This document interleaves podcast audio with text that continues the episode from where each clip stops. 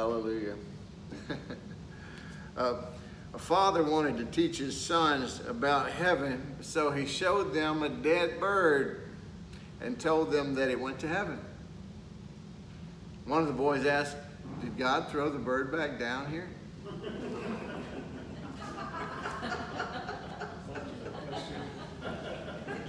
Kids. Another boy, he took the family Bible from a bookcase and he laid it on a table and he turned each page with care until he spotted a leaf pressed between the pages. He, he took it to show his mother, who then asked, What is it, dear? The boy replied, I think it's Adam's underwear.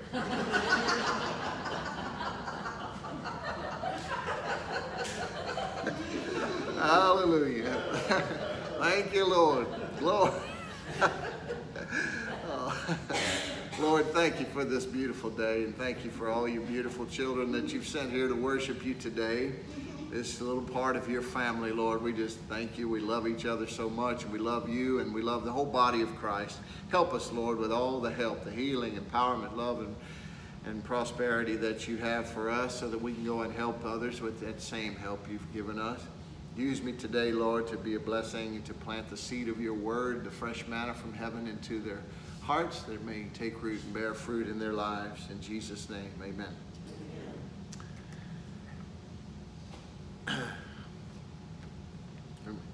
You maybe got your Bible with you, whatever you use. Hold it up.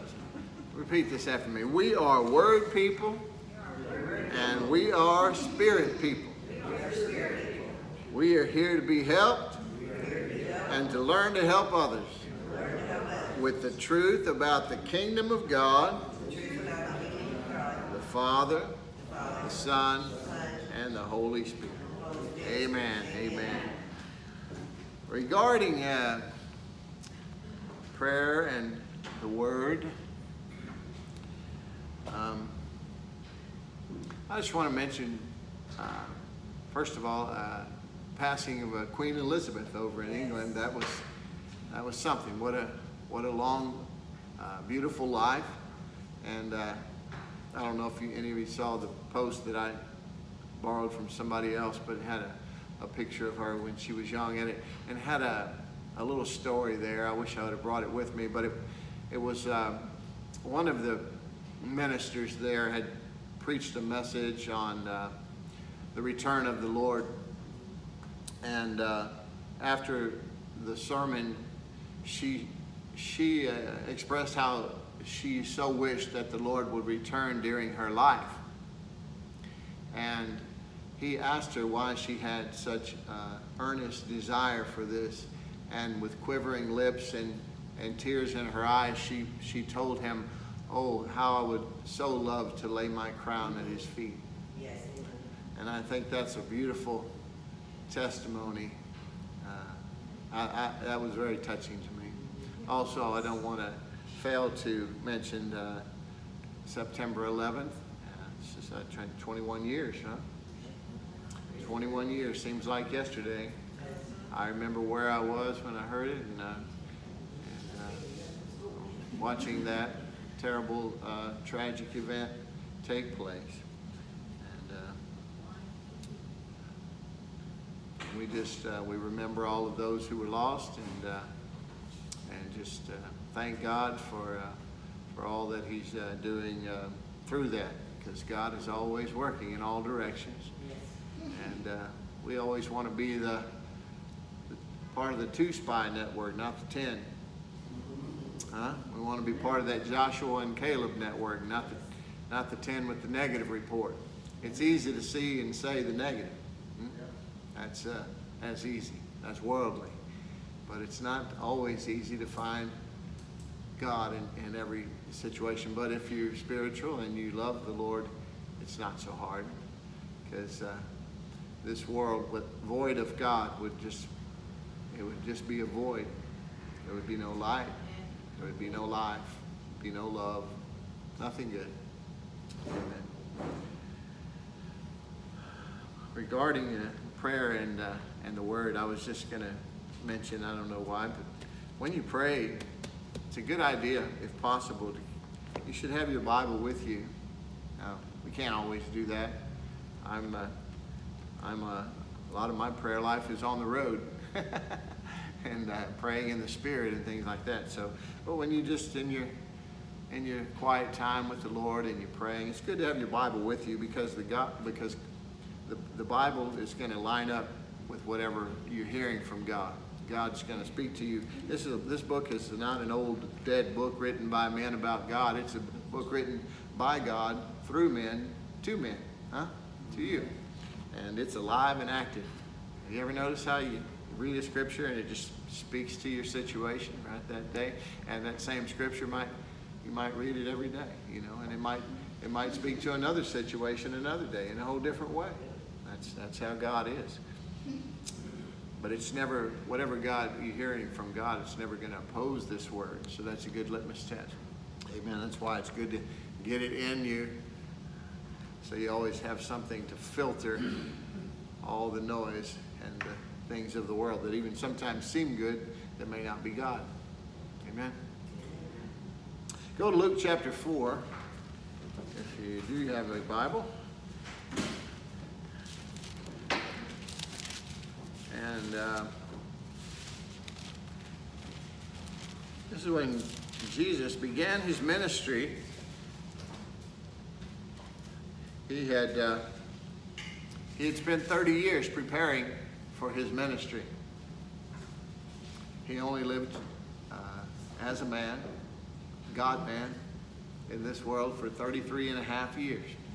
So his ministry was only three and a half years long. He spent 30 years preparing and he had just been baptized in the Jordan River by his cousin, John the Baptist, and he also received the baptism of the Holy Spirit at the same time.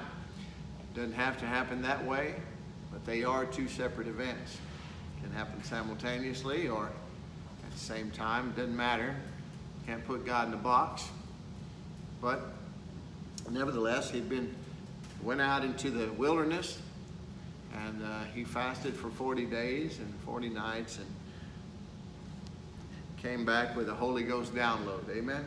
Amen. and, in, uh, and this is when the enemy had tempted him. And, and he answered every time with the, the fifth book of the Bible, I might add, with the Word of God and ran the devil off. And uh, that's a good example for us. Not that you have to use Leviticus, because you don't. we have a lot, a lot more now. Amen. But Luke 4, 17, Jesus had gone into the, the synagogue on the Sabbath day, and, uh, and they would call upon people to read from the scrolls, from the Word, right? Which were the first five books of the Bible, the Torah, and uh, the prophets as well as Psalms and Proverbs. But nevertheless, verse 17, Jesus had gone up to read. It says, And the scroll of the prophet Isaiah was given to him. He unrolled the scroll and found the place where it was written of him. The Spirit of the Lord is upon me, because he has anointed me to proclaim good news to the poor. He sent me to proclaim liberty to the captives and recovery of sight to the blind and to set at liberty those who are oppressed to proclaim the year of the Lord's favor. And he rolled the scroll back up and sat down, handed it to the attendant. When Jesus opened that scroll, that book, he, he found the place where it was written of him just like he did when he was on the road to Emmaus, walking the day he was risen from the dead, and he had that long Bible study with those two disciples who were so dejected before revealing himself. He took them through the Word and showed them all the things about himself in that Word, didn't he? Had a Bible study. When he left this earth, he put the body of Christ, his church, in charge of his ministry. Mm-hmm. Didn't he? Okay. And what I want to tell you is that there are things in this Bible written about you and me. Mm-hmm. And about our generation of believers. And you need to search out these treasures and find them.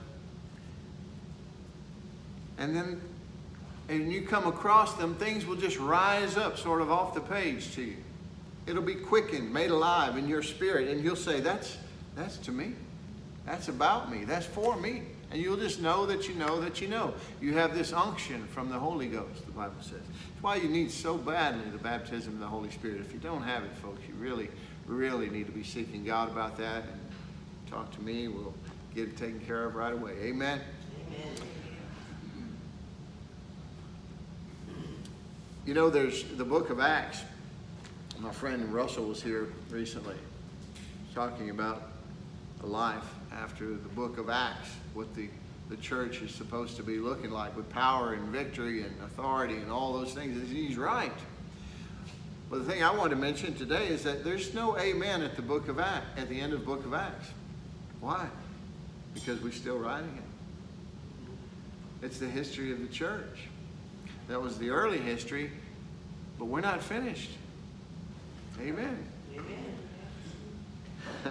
Jeremiah 33, verse 3, Jesus says, or the, the Bible says, Call to me, and I will answer you and show you great and mighty things. Isn't that awesome? Call to me. Just call out to the Lord. Seek, remember I was talking about seeking the Lord how I just said, Lord, I'm seeking you with tears running down my face, looking into that sunset. And like someone tapped me on the shoulder, I turned around and there's the most beautiful rainbow. He was right there. He was with me. I knew he was with me. He says, Call to me and I will answer you. That's a promise from God who cannot lie and show you great and mighty things. What, a, what an absolutely incredible promise from God. If Jeremiah prays, God says, and this is for all of us, He's no respecter of persons, amen. God promises that He will not only answer him, but reveal great and mighty things. These are things that they couldn't possibly be known any other way except by revelation from God. And the idea of the word mighty here in the, in the Hebrew would be better rendered isolated, or inaccessible. I want to show you great and inaccessible things. So God's offering revelation, insight, based upon a, a spiritual pursuit of Him in prayer. What a bargain, folks. What a bargain. And to be successful in our Christian walk, in our life, we have to have revelation knowledge. Grace and peace be multiplied to you, Peter said, through the knowledge of our Lord Jesus Christ. Revelation knowledge, and it only comes from God. Isn't that what we decided last week, talking about Peter? When God gave him this revelation knowledge, and he said, Upon this revelation knowledge, we will build my church not upon a man.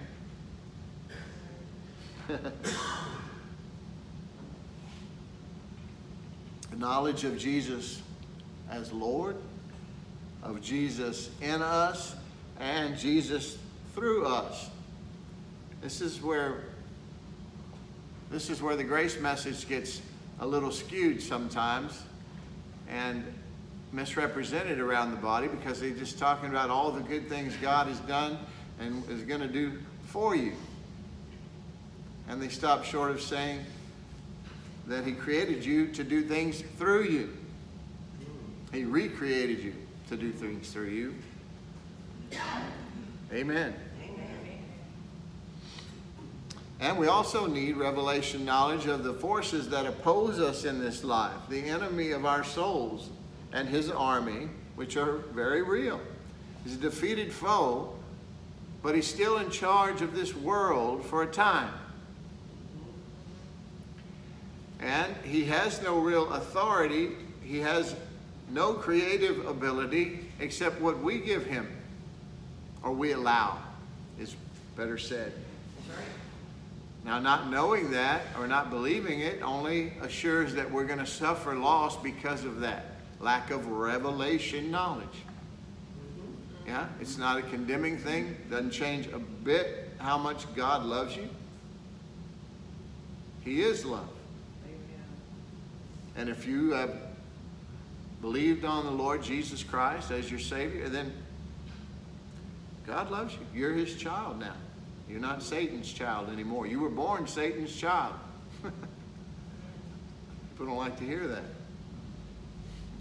But that wasn't your fault. That was Adam's fault. that seed was passed down, that corrupted sin nature, hmm, all the way from the garden to everyone who's ever been born since. They're protected for a time until they know the difference and they have the opportunity to choose. But then we all have a choice to make, don't we? Yes.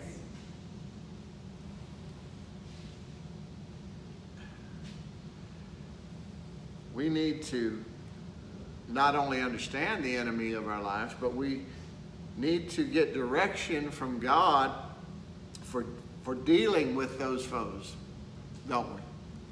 And it only comes by revelation knowledge. You have a great benefit today if you accepted my challenge. I don't want to call it an assignment, but it was sort of last week to regarding the, the book of Ephesians. How many of you read it? at least at least you're honest. I don't have to have an altar call for liars because literally no one raised their hand. Wow. Well, thank you, all of you online and around the, the world who read the book of Ephesians at my recommendation last week. Let's talk about Ephesians a little bit. I love the book of Ephesians. What I was telling you last week, the first three chapters, about six chapters, only a few pages in your Bible. And the first three chapters tell all about, it's a book about grace. Hmm? Yeah.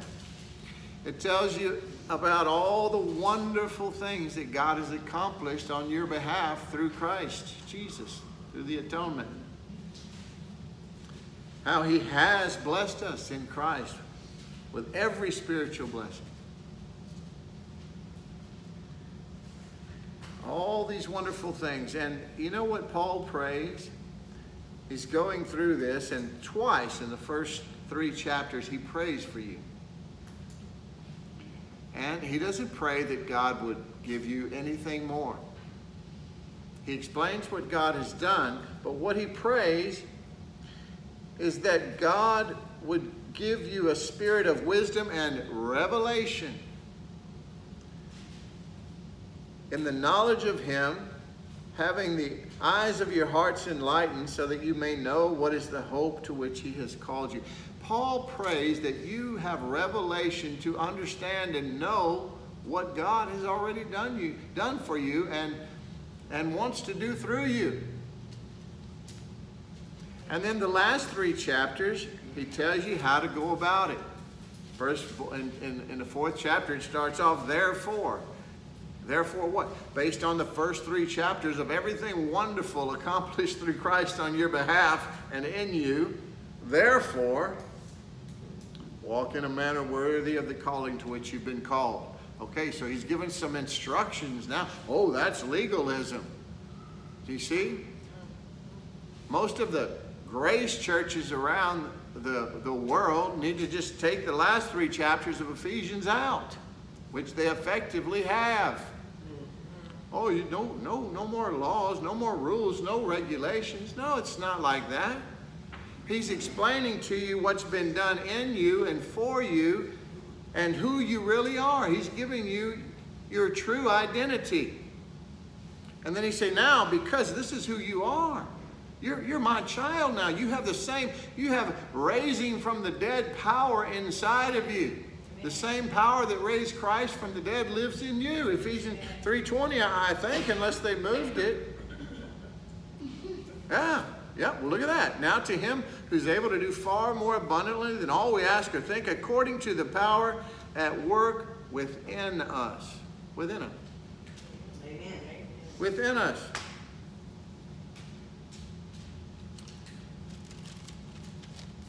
And he goes on and tells you about this new life. And he says, Put off the old self, which belongs to your former manner of life and is corrupt through deceitful desires, and be renewed in the spirit of your mind. See, this is why we need to understand spirit, soul, and body. Because in the first three chapters, he explained what's been done in your born again spirit. That's who you really are a spirit with a soul, a personality, and a body. Now, that spirit, you cannot discern your spirit man with your natural senses. You need the mirror of the Word of God to understand it with the help of the Holy Spirit. But then when you come into agreement in your soul with what's in your born again spirit, this flesh will follow suit. Yeah.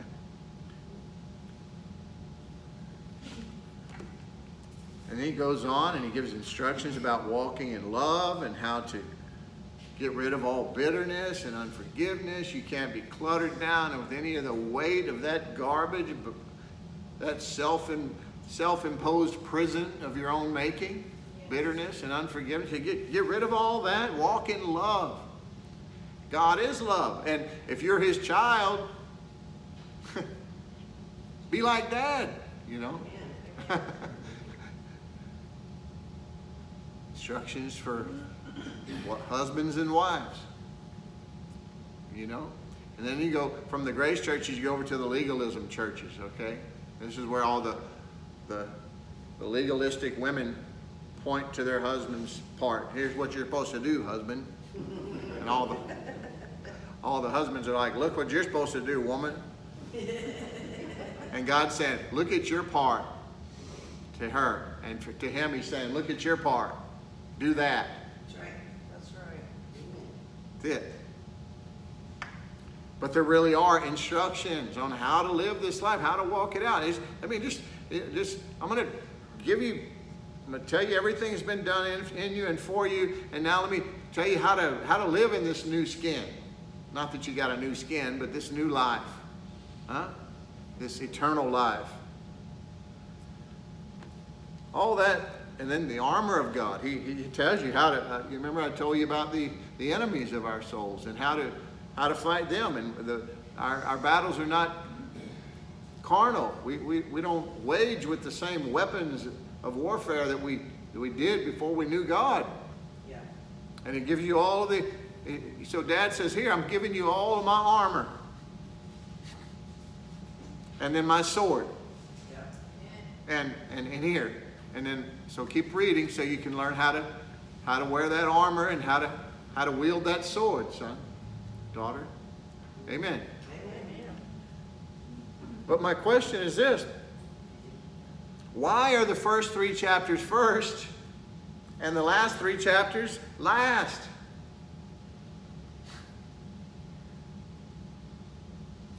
I'll tell you. Here's a because you're not a do to be. You're a be to do.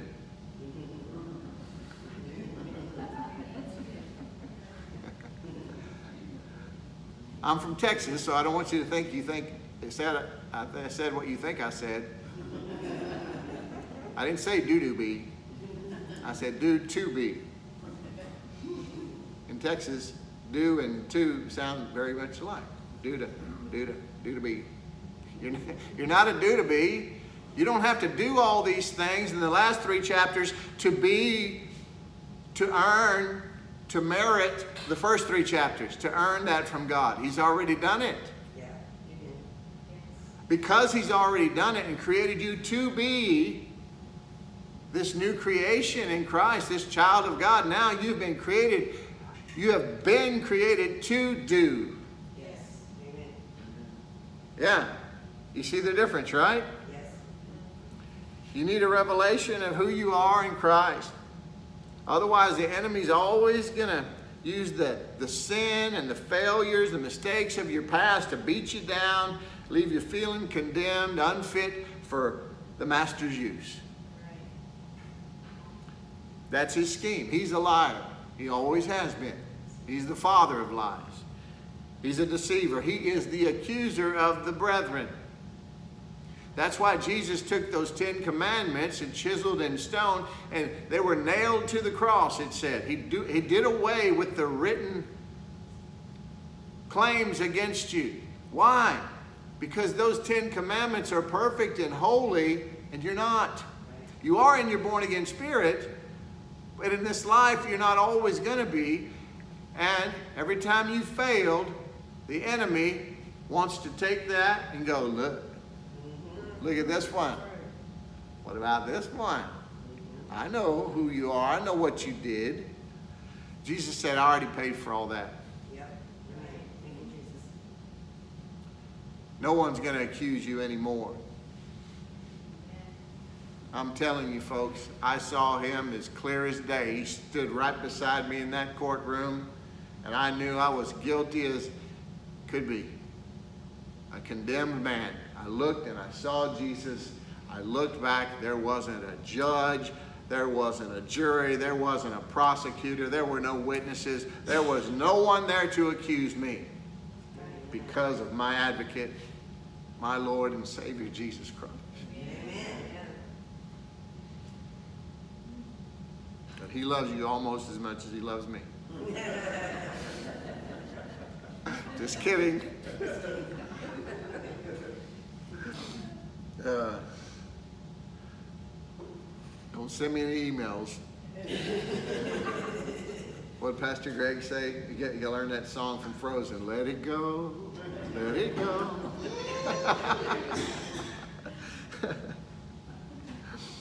oh goodness. yeah, the enemy just wants to keep you beat down. Why? He wants to keep you beat down so you can't be used to pick anybody else back up. Huh? And we talked about that oxygen mask drops down in that airplane, not going to happen to you. Put it on yourself first before the kid. Why? Because you, without, if you're, if you're out, you can't help the kid. That's right. That's why you need the Holy Spirit, folks. Let's look at that. John chapter 14.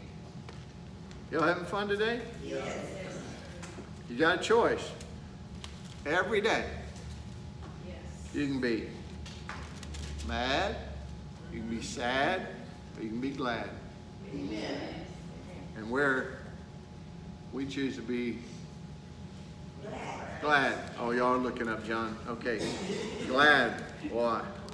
that wasn't a hard one. We're glad. John chapter 14, the Gospel of John. I don't think there's a 14th chapter in any of the epistles of John. John chapter 14, verses 15 through probably 31. 14, starting in the 15th verse. Jesus said, If you love me, you will keep my commandments, and I'll ask the Father, and he'll give you another helper, capital H. That's the third person of the Trinity. That is God, the Holy Spirit give you another helper to be with you forever, even the Spirit, capital S again, of truth, whom the world cannot receive because it neither sees him nor knows him. You know him, for he dwells with you and will be in you. Mm. I will not leave you as orphans, I will come to you. Yet a little while, and the world will see me no more, but you will see me. Because I live, you also will live in that day you will know that I am in the Father, and you are in me, and I in you. Whoever has my commandments and keeps them, he is the one who loves me, and he who loves me will be loved by my Father, and I will love him and manifest myself to him. Judas, not Iscariot, said to him, Lord, how is it that you will manifest yourself to us and not to the world? Jesus answered him, If anyone loves me, he'll keep my word, and my Father will love him, and he will come to him, and we will come to him and make our home with him. Whoever does not love me does not keep my words, and the word that you hear is not mine, but the Father's who sent me. These things I've spoken to you while I'm with you still, but the Helper, the Holy Spirit, whom the Father will send in my name, he will teach you all things and bring to your remembrance all that I have said to you. My favorite scripture, John 14, 27. Peace I leave with you, my peace I give unto you. Not as the world gives, do I give unto you. Let not your hearts be troubled, neither let them be afraid.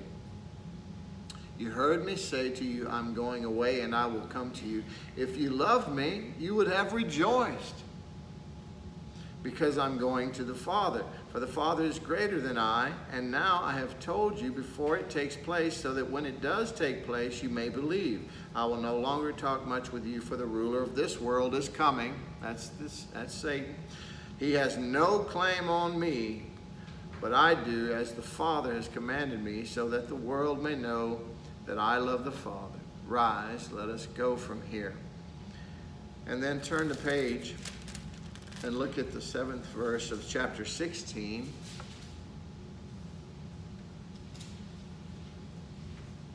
Nevertheless, I tell you the truth, it's to your advantage that I go away.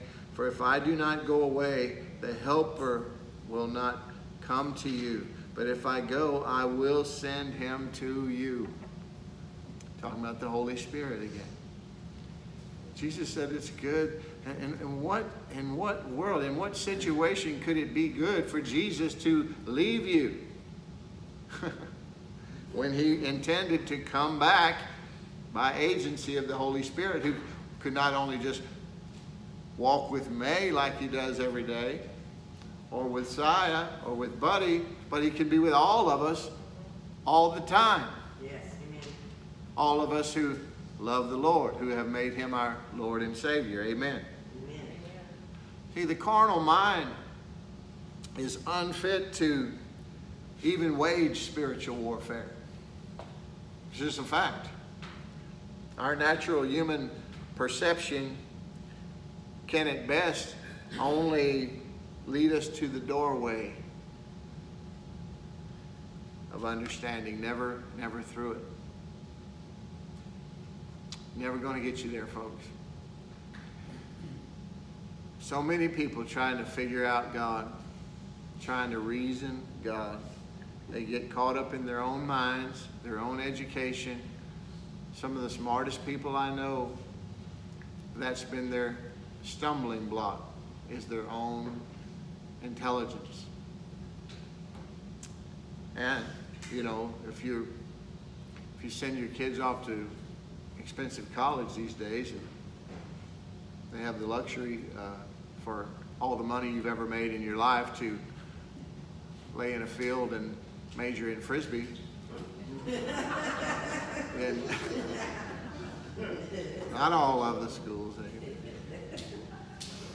I can tell you a few good ones. But their only goal, you know, when they get there is if they get there with any faith to make sure they don't leave with any. What's that worth?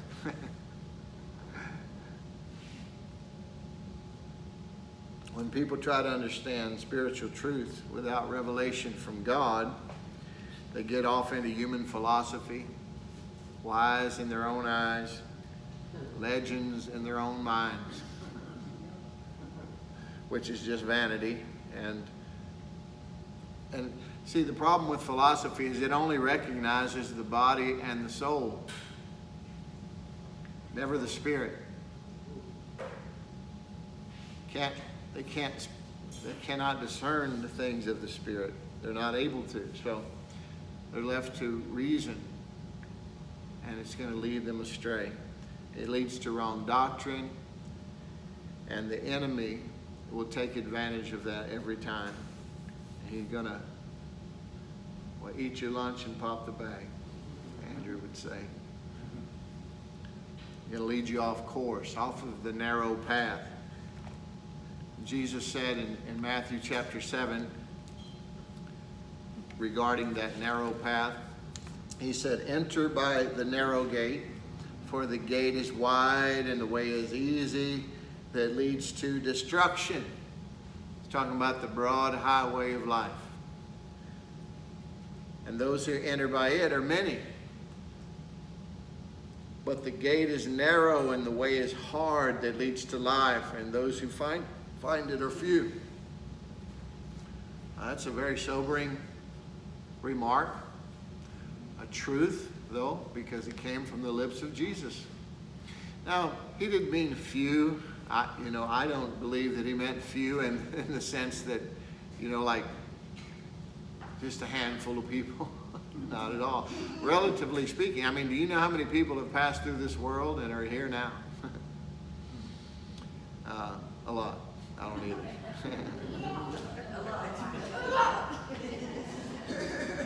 but there are going to be a lot, a lot of, a lot, a lot of Christians at that dinner, huh? At the marriage supper of the Lamb.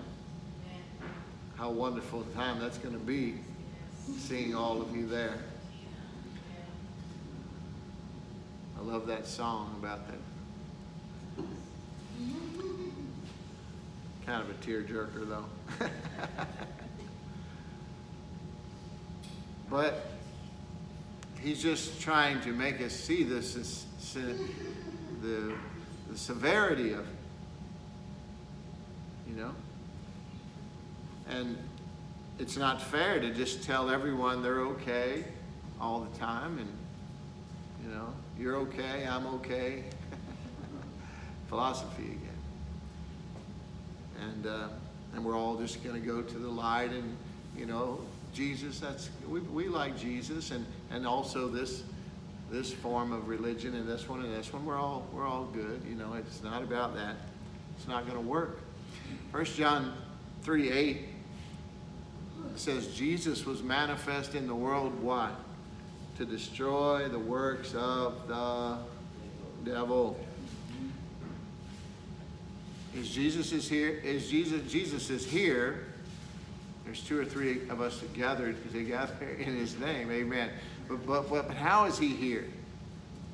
By agency of that Helper He sent, huh? the Holy Spirit. But Jesus in the flesh, He He left, didn't He? He's sitting at the right hand of the Father. We're actually seated with him. But he was here manifest in the world to destroy the works of the devil. Now that's our job. He turned it over to us.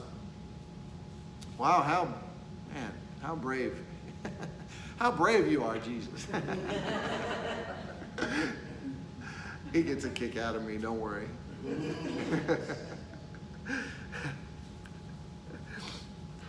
He, the devil's already a defeated foe. But we have to, to get the understanding of that so that we can enforce and defend what Jesus has already paid in blood for us to have and to be. Yes. Say, I'm a be to do. I'm a be to do. Not a do to be.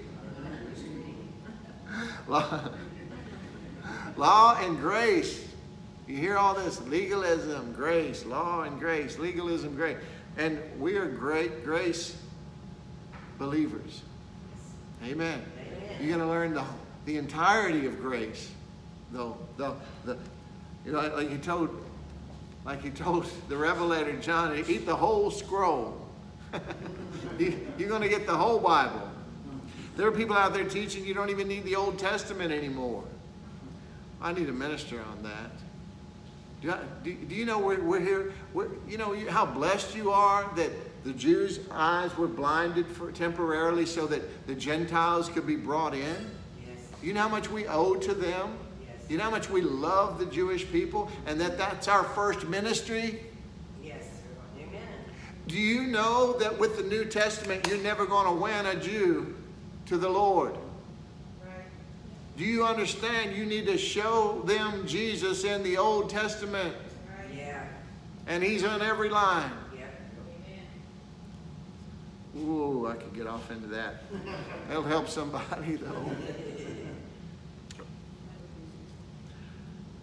But law and grace aren't just about the Old and the New Testaments of the Bible.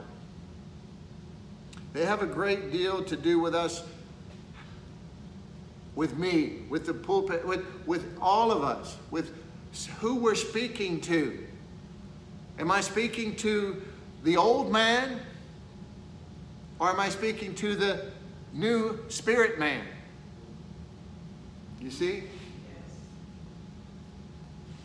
I don't want to talk to that old dead man. He's gone.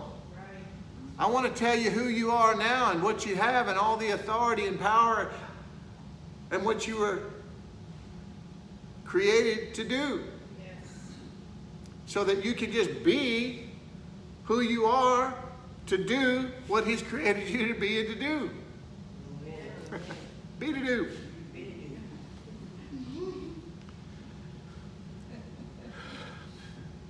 See, the new man, the new spirit man, has the capacity and the ability to be obedient to an Old Testament scripture or a new one. The old man couldn't do either.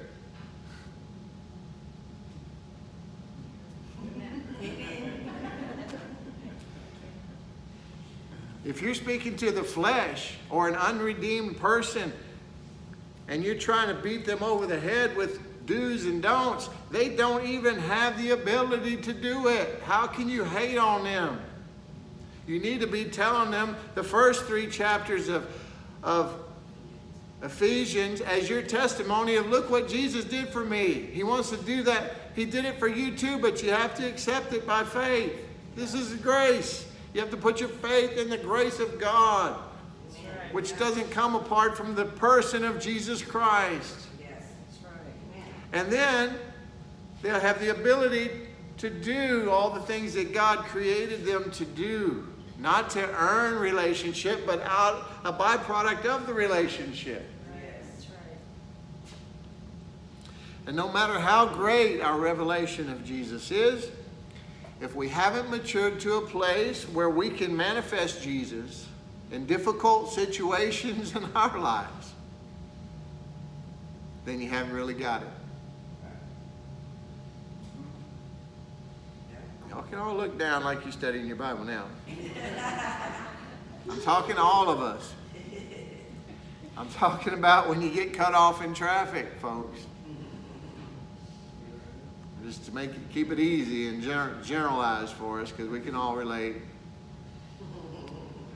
Because those are some of the times when I question my salvation. Not really. When someone uses and abuses you. You want to give them a piece of your mind like you always have, and then you find out I've been doing this so long, I have so little left to give. You got to stop that. Then go plug in and let Jesus restore your soul. Amen. Amen. Quit giving away a piece of your mind to somebody. I'm talking about loving and, and being a blessing to those, what Pastor Greg calls sandpaper people in your life. It's a supernatural life, folks. Yes.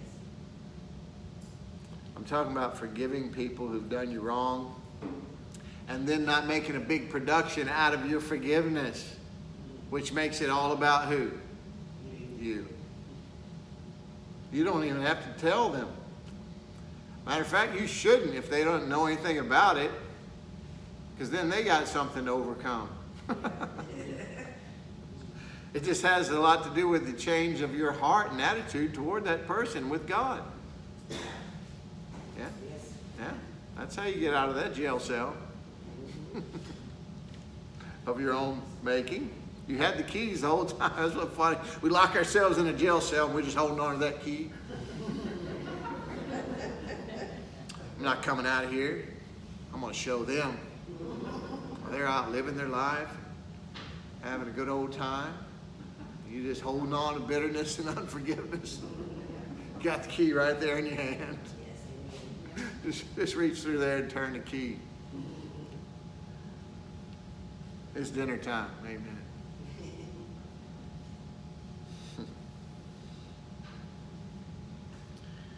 Yep. James 2:10.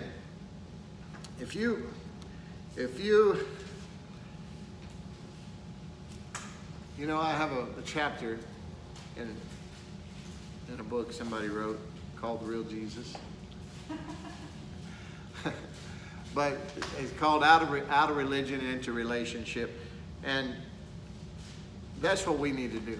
We need to forget about all the dry, dead religion and religious stuff. And all religion isn't bad. If it were, they wouldn't. It wouldn't be a religion. I mean, there there are demonic, really demonic things. I mean, they're all inspired by the demonic, but people don't know it. A lot of them are deceived. And so, what the enemy does disguise himself as an angel of light and has them out doing a lot of good things to try and earn relationship with God. You see? That's demonic. Anytime someone puts Ephesians 4 through 6 as a prerequisite, pre, how do you say that word? Prerequisite. how do you say it in Texan? Prerequisite. Prerequisite. I know that word. Prerequisite. Ephesians 4 through 6 as a prerequisite to earning Ephesians 1 through 3, that's not God. Not God. There's a reason he put 1 through 3 first. Because if they tell you that you have to do a be a, a do to be, it's a lie. It's a lie from the devil. It's false doctrine. It can't be done until you receive the Lord Jesus Christ as your Lord and Savior, and He evicts that old sin nature and ushers in the kingdom of God, and you have the mind of Christ, the ability and power and the raising from the dead power inside of you, you can't do Ephesians 4 through 6. That's the problem. That's the problem with people working so hard, knocking on your doors, riding their bikes all over the world. That's the penalty, folks, that we impose on ourselves when we refuse to make Jesus our Lord and Savior and call him God. When you just call Jesus a good man, then you're still in your sin.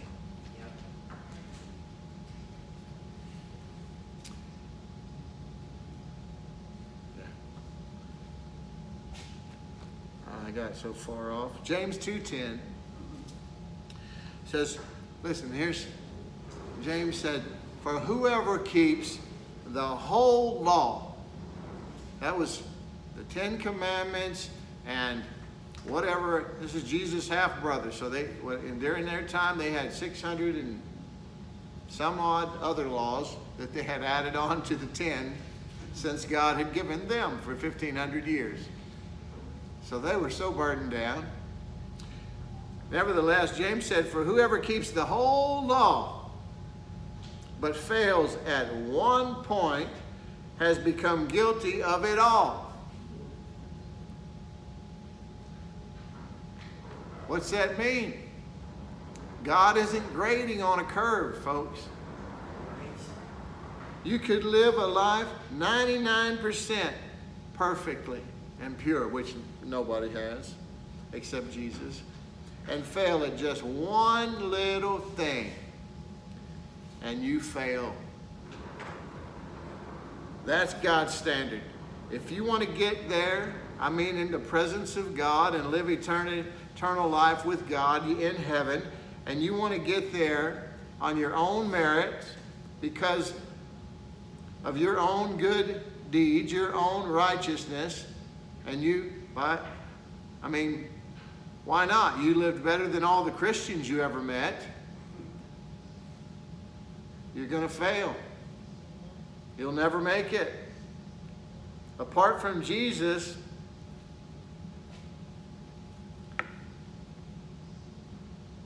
really good people go to hell. The biggest philanthropists in the world will go to hell without Jesus as their Lord and Savior. That's hard. it's hard to see people that that you know that live better than any Christian you ever met, and you're a Christian. And to just think that they may miss it. But we have to, we have to, you either believe that or you really don't believe. And I'm not saying we focus on that. Actually, we don't. I don't focus on that at all. That's not my responsibility. I'm not here to carry that load. Now, I, I do to the extent that it makes me want to witness to everybody and, and at least plant that seed. Hey, man, Jesus died for you. It's not too late ever. Want to hear my terrible story? I mean, people need to hear your story. Second Corinthians 10 12, not that we dare to classify or compare ourselves with some of those who are commending themselves, but when they measure themselves by one another and compare themselves with one another, they are without understanding. Or the King James Version says they're not wise. When you compare yourselves amongst yourselves, you're not wise. The Bible says just compare yourself to Jesus. and if you hadn't met that standard, then you better you better surrender your life to him and make him your Lord and Savior. You either better be perfect or have a Savior who is, and there's only one. I know I'm preaching to the choir here, but Peter said redundancy is good in God. It's good that I repeat the same things over. It, it's good that we go back to the fundamentals and the basics and we understand about this life that we've entered into. So it's either by grace through faith in Jesus' finished work, or there's no access to the Father ever. And it's a supernatural life. Luke chapter 17, verses 4 through 6. Jesus was talking about the power of faith. And I love this. It's, it's kind of comical, but it's not, because it's all of us. But the disciples asked for faith to forgive. They, they, they had seen him do, they had seen him do one amazing things, and he sent them out to do amazing things, and they did it. and then watch this. He, in, in Luke chapter 17, the fourth verse, Jesus said, Even if he sins against you, talking about anyone in general, if someone sins against you seven times in a day and seven times returns to say, I repent, you must forgive him. Later on, in another place, he said 777 times. So basically, it's limitless, folks. He said, seven times in a day, and he comes back and he says, I repent. You must forgive him. And the apostle said to the Lord, Increase our faith. it's the only, and, and you know what? It is supernatural. It requires great faith to live a life of forgiveness against people that the world say, no, you're justified in uh, just stomping a mud hole in that guy. You know, I'm sorry for my vulgar talk. That's, I'm just, but you know what I'm saying. There are some things where you just go, well, hey, that one hasn't come. Now listen, there are times, I mean, you, you break into my house. You come and, and where my, my wife and my granddaughter are sleeping, you know. Well, you, you may not get out of there with your life. And I'm not happy about that, but I, will, I would do it in a heartbeat. So I'm not saying that, but I would not be entertaining a spirit of murder. I would be defending that which I love. You see what I'm saying? So there's a difference. Same goes for a soldier or a policeman or anyone doing their job. One can be side by side with the other, and one have that spirit of murder, and the other one just doing his job and loving and protecting those around him. You see, and there's a difference. And God sees the heart, of course, right? I've had to minister that to a lot of folks over the years.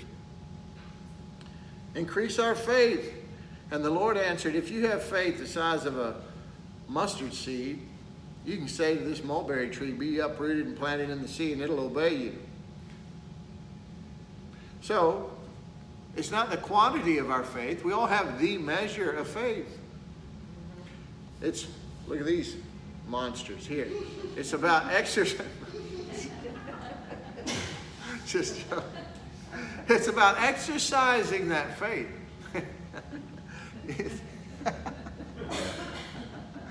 oh, just joking, folks. Just joking.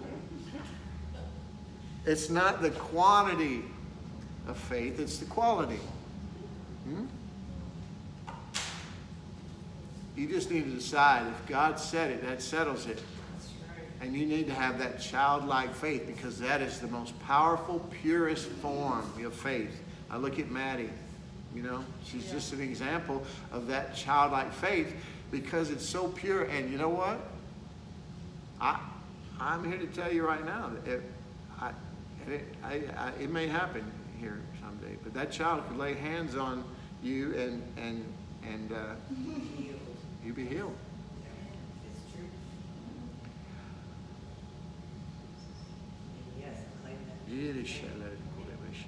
In the name of Jesus.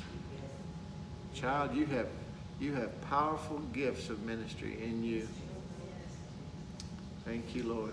Give her her words, and thank you for using her to help the body of Christ heal, empower, love, and prosper. In Jesus' name. Thank you, Jesus.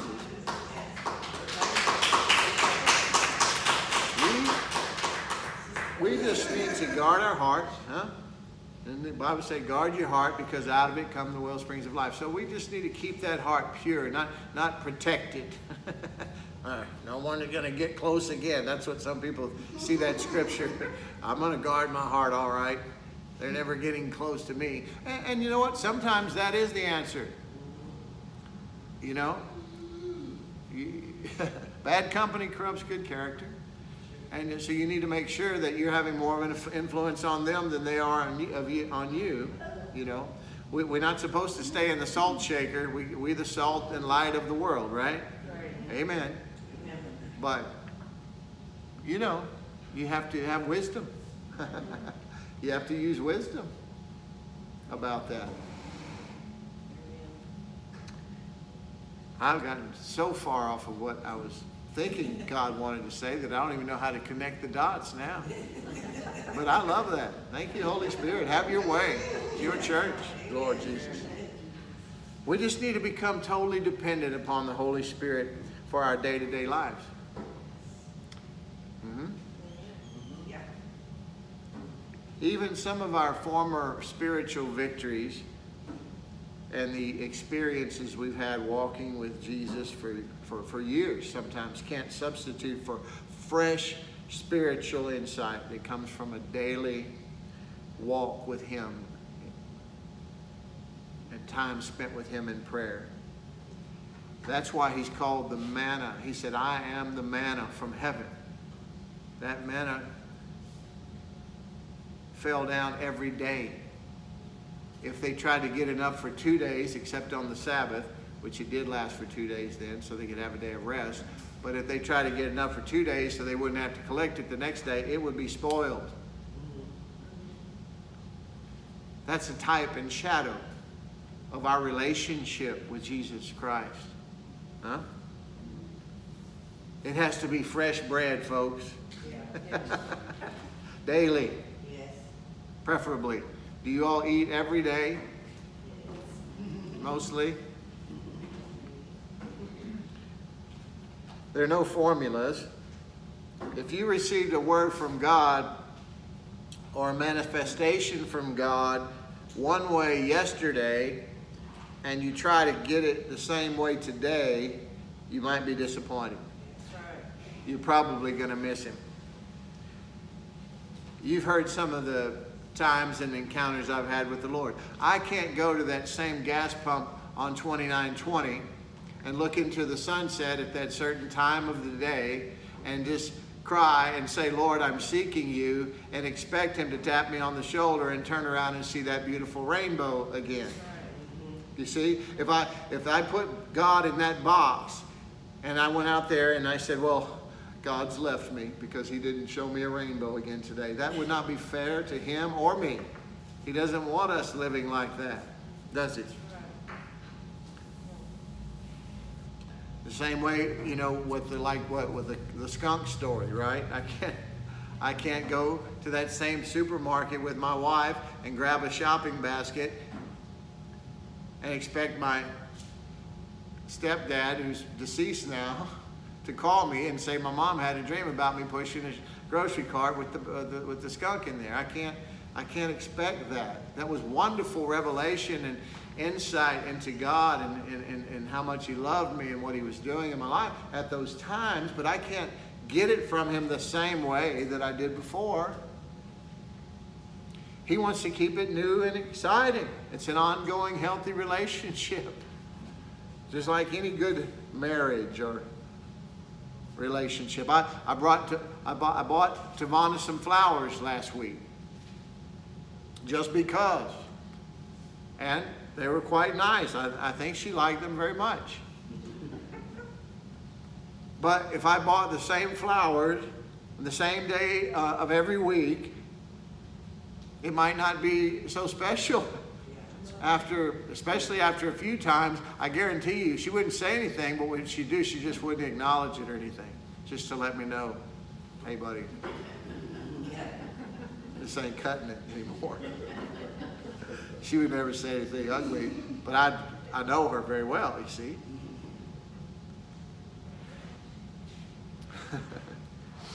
She's, you know, they just wouldn't, that wouldn't cut it. And, and, if, and if she decided, well, William bought me flowers last week, last Wednesday, and uh, for no apparent reason, and so if he doesn't buy them for me this Wednesday, then he just doesn't love me anymore. You see? See how foolish that would be? She would never do that to start with. She doesn't need flowers. I didn't do it because she demanded them. She, she could care less. She'd really rather have something alive. but they were beautiful, and she did enjoy them. But she wasn't expected from me or demanded of me, you see? It's a relationship, but she knows I love her, and, I, and she loves me. She had to put my shoes and socks on for me this morning. That's love, folks. and I didn't ask her to. She gets happier over food than flowers anyway.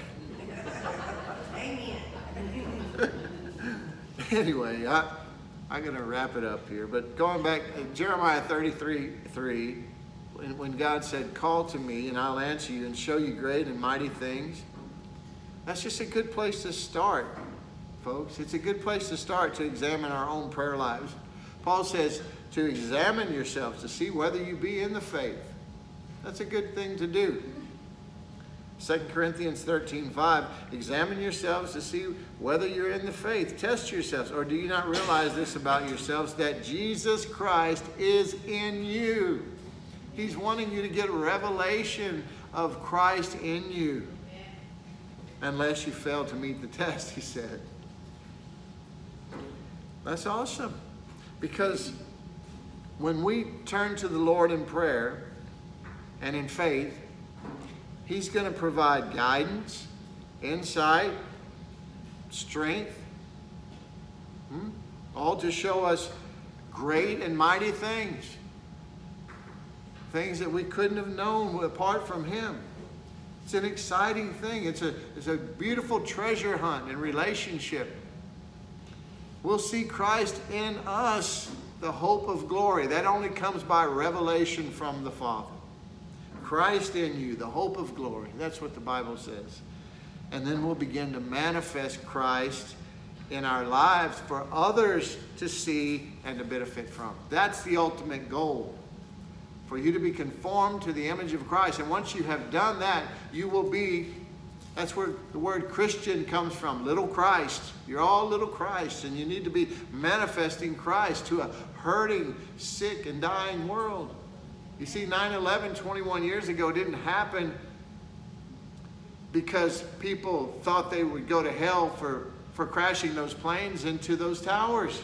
They were deceived by this deceiver, this liar, this devil who's the enemy of our souls.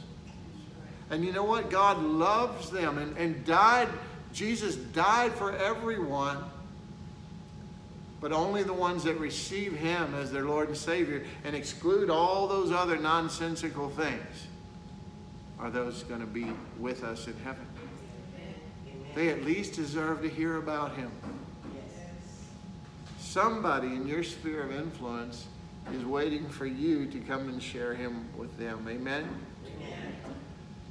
Jesus needs you to manifest His life to this world, to let your light shine. Amen? Amen. I'm going to stop right there. And uh, thank you all. I love you. And uh, has the Lord spoken to any of you today? Give the Lord a hand clap of praise. Thank you, Lord. Thank you, Lord. We love you. We thank you for all of your truth. We thank you for Christ in us, the hope of glory. We thank you, Jesus, for all that that means, for all that you have done, for everything that you accomplished through the atonement, through your precious blood, through the cross of Calvary. We thank you for all the divine exchanges that took place when we accepted you as our Lord and Savior. We love you forever, Lord, for it. Thank you for loving us so much and conforming us into your image that it may manifest in our souls and, and our whole being so that the world can see more of you through us. In Jesus' name, amen. amen. Hallelujah.